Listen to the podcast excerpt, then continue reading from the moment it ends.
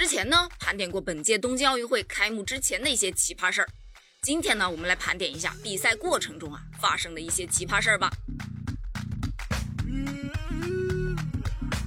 首先呢，是在跳水女子三米板比赛的时候，当奥运镜头啊给到了观众席，居然发现有位坐在观众席织毛衣的小哥。你没听错，是一位小哥哥呀，他还织得贼认真。网友们呢就仔细一扒，哦吼，这还是位奥运冠军呢，下巴都惊掉了，有没有？他就是有跳水王子之称的 Tom Daly，他已经是四届奥运的老将了。在本次男子双人十米高台跳水项目中啊，他带着他首度参加奥运赛事的搭档，是顺利夺下两人首枚奥运金牌。他在夺得金牌的第二天啊，就立即开心地为自己的金牌手工编织了专属的保护套，精致的做工啊是相当的吸引人呐。而在跳水女子三米板比赛现场呢，她织的是一件毛衣，毛衣上面呢有奥运五环的标志，日文东京的字样，还有英国队的国旗等等，图案复杂就算了，问题是她还速度贼快。昨天的她已经穿上这件毛衣了，大秀了一把呀，不得不承认。她高超的编织技术贼棒，建议奥运会呢给她来个织毛衣项目。网友们也是纷纷的感慨呀，太贤惠了。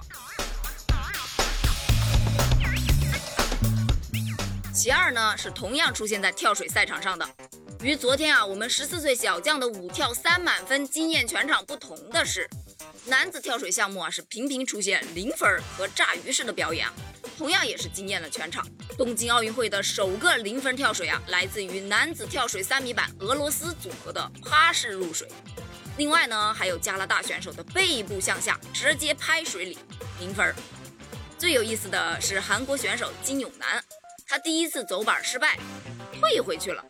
你没听错，他从跳板前端慢慢的也给退回去了。当他再次走出来的时候，在空中勉强翻腾了一下，啪的一声入水，零分。第三个呢，来自射击比赛场地，男子五十米步枪三姿项目中呢，世界排名第二的乌克兰射击选手，他十分意外的被淘汰了。赛后呢，他就总结自己失败的原因，呵，竟然是打错靶子。没错，他打到对手的靶子上了。他当时是相当的沮丧啊，自嘲地说道：“我现在非常难受，还有谁会朝着对手的靶子开枪呢？估计只有我这样的了。”而他解释打错靶的原因，居然是因为衣服上的纽扣松开了，让他有些不舒服。嗯，下次啊，记得穿带拉链的衣服，就不会出现这种状况啦。第四个呀。就不得不提，在拳击赛场上，饮量级四分之一决赛，日本的参赛选手田中亮对阵哥伦比亚的马丁内兹。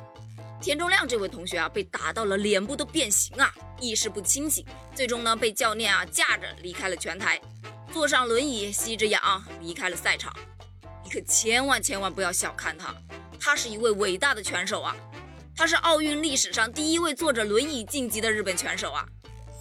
毕竟啊，当他清醒过来，得知自己晋级了，他自己都表示不敢相信。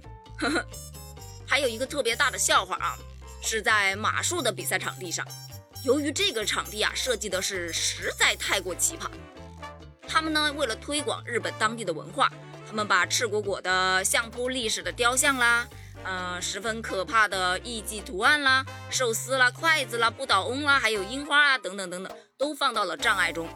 而这些奇葩的设计呢，把参赛的马匹给吓到脱离控制啊，是连连后退。受到惊吓的赛马们根本就无法完成跳跃障碍的动作呀。关于这些事儿，你是怎么看的呢？欢迎给我评论留言哦。我们下期接着盘点。